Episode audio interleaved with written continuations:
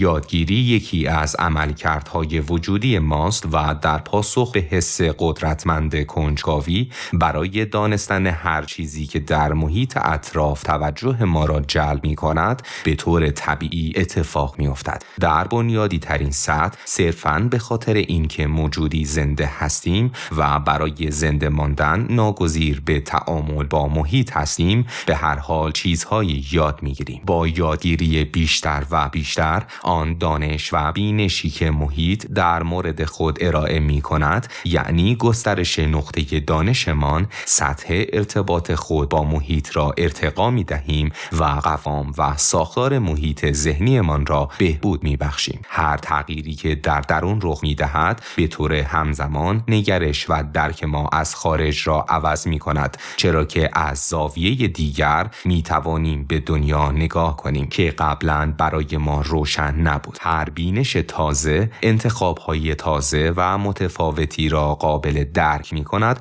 و به ما می گوید که چگونه باید با دنیای خارج تعامل کنیم تا کیفیت تجارب خود را بهبود ببخشیم. ممکن است فکر کنید رابطه میان آنچه که یاد گرفته ایم و میزان رضایت ما از زندگی واضح است. اما به شما اطمینان می دهم که اینطور نیست. استدلال من این است که اگر این رابطه اینقدر واضح است. پس چرا بسیاری از مردم اینقدر در ایجاد ارتباط بین عدم رضایت ناکامی شرایط ناراحت کننده در زندگی خود و نداشتن بینش صحیح از زندگی مشکل دارند و سعی می کنند وجود چیزهایی که نمی‌دانند و باید یاد بگیرند را انکار کنند. همیشه با هر تجربه جدید سطح بالاتری از رضایتمندی به دست می آید تا آنکه به نقطه ای برسیم که هر آنچه برای آموختن وجود دارد را آموخته باشیم. در این صورت می توان توقع داشت که همه نتایجی که در محیط خارج اتفاق می افتد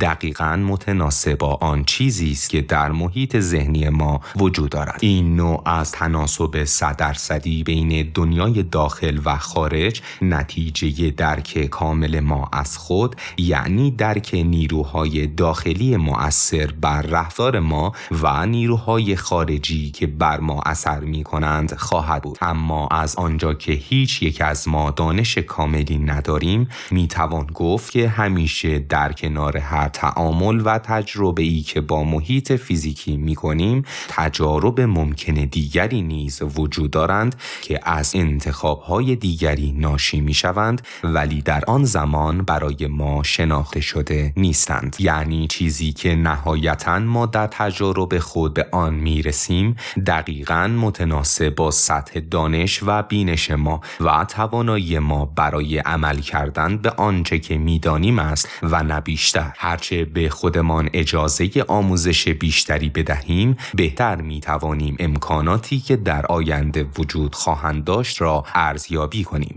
آنچه که در این بیان نهفته است این است که بایستی بتوانیم در قدم اول بپذیریم که آینده های دیگری. غیر از آنچه که ما بر اساس آموخته ها طبقات و باورهای فعلی خود تصور می کنیم برای ما وجود دارند. به یاد آورید که گفتیم آنچه که می‌دانیم تعیین کننده محدودیت هایی هستند که بر اساس آنها عمل می کنیم اگر نخواهیم بپذیریم که در هر شرایطی اطلاعات و انتخاب های بیشتری نسبت به آنچه که باورهای ما اجازه درک آنها را به ما می دهند وجود دارند هرگز روش پیش بینی یا شناسایی امکانات دیگری که می توانند رضایت بخشتر باشند را یاد نخواهیم گرفت. انکار اینها مشابه آن است که ادعا کنیم نیروی برق قبل از آنکه کشف شود وجود نداشته است. اگر همیشه با دفاع از باورها و آموخته های فعلی خود به دفاع از وضع فعلی بپردازیم احساس خواهیم کرد که محیط مدام به ما حمله می کند چرا که محیط مستمرا از ما دعوت می کند تا چیزهای جدیدی در مورد ماهیت آن بیاموزیم و ما باید مرتب آنها را رد کنیم که منجر به استرس و استراب می شود. برعکس اگر مشتاقانه بپذیریم که گام های مناسب تری نسبت به آنچه انتخاب کرده ایم وجود دارند آنگاه ذهن خود را باز می گذاریم تا در معرض یادگیری آنها قرار گیرند تا به سطوح بالاتری از رضایتمندی برسیم. یک روش ساده برای پی بردن به این که آیا نیاز به یادگیری چیزهای جدید برای بهبود عملکرد خود در محیط خارج دارید یا خیر وجود دارد. کافی است احساسات درونی خود را تحت نظر بگیرید و ببینید چقدر از زندگی خود احساس رضایت می کنید اگر هیچگاه احساس عدم تناسب و عدم تعادل بین محیط ذهنی و محیط خارجی شما وجود نداشته باشد از لحاظ تئوری هیچ دلیلی برای احساس ناامیدی، ناکامی، پریشانی، استرس یا سرگشتگی وجود ندارد. یعنی خواسته های درونی به طور کامل در بیرون پاسخ داده می شوند که نتیجه آن احساس رضایتمندی کامل است. به عبارت دیگر آن احساسات منفی تنها نتیجه برآورده نشدن خواسته های درونی در محیط خارج یا همان عدم تعادل بین محیط درونی و بیرونی است. بنابراین بروز این احساسات منفی دال بران است که چیزهایی وجود دارند که ما از آنها آگاه نیستیم و برای ارتقاء سطح رضایتمندی خود باید آنها را یاد بگیریم. برای مثال اگر در روابط خصوصی خود احساس رضایت نکنیم آیا نباید دلیل آن را ندانستن مهارت های مناسب برای برقراری ارتباط با دیگران بدانیم؟ آیا نباید احتمال بدهیم که حتما مهارت های ارتباطی مناسبی وجود دارند که اگر آموخته و به کار برده شوند منجر به روابط بهتر و احساس صمیمیت بیشتری می شوند مشکل در اینجاست که ما به راحتی فرض را بر این می‌گذاریم که این مهارت ها وجود ندارند یا این مهارت ها را بلدیم و اگر با این وجود باز در روابطمان مشکل داشته باشیم فرض می کنیم داشتن رابطه خوب غیر ممکن است.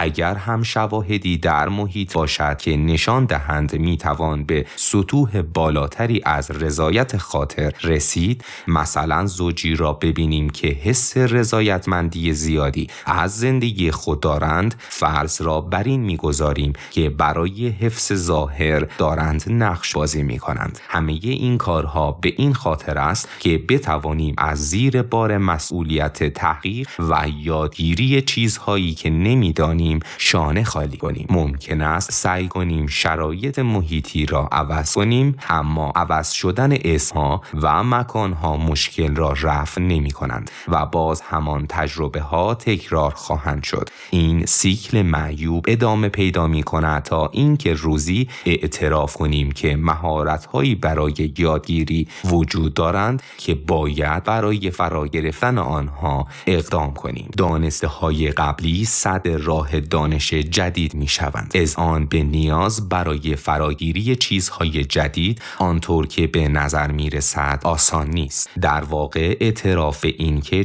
چیزهای را نمی‌دانیم یا آن چیزهایی که می‌دانیم آنطور که باید و شاید مؤثر نیستند یکی از پارادوکس های زندگی ماست که در قسمت های بعدی به طور کامل به توضیح آن خواهیم پرداخت.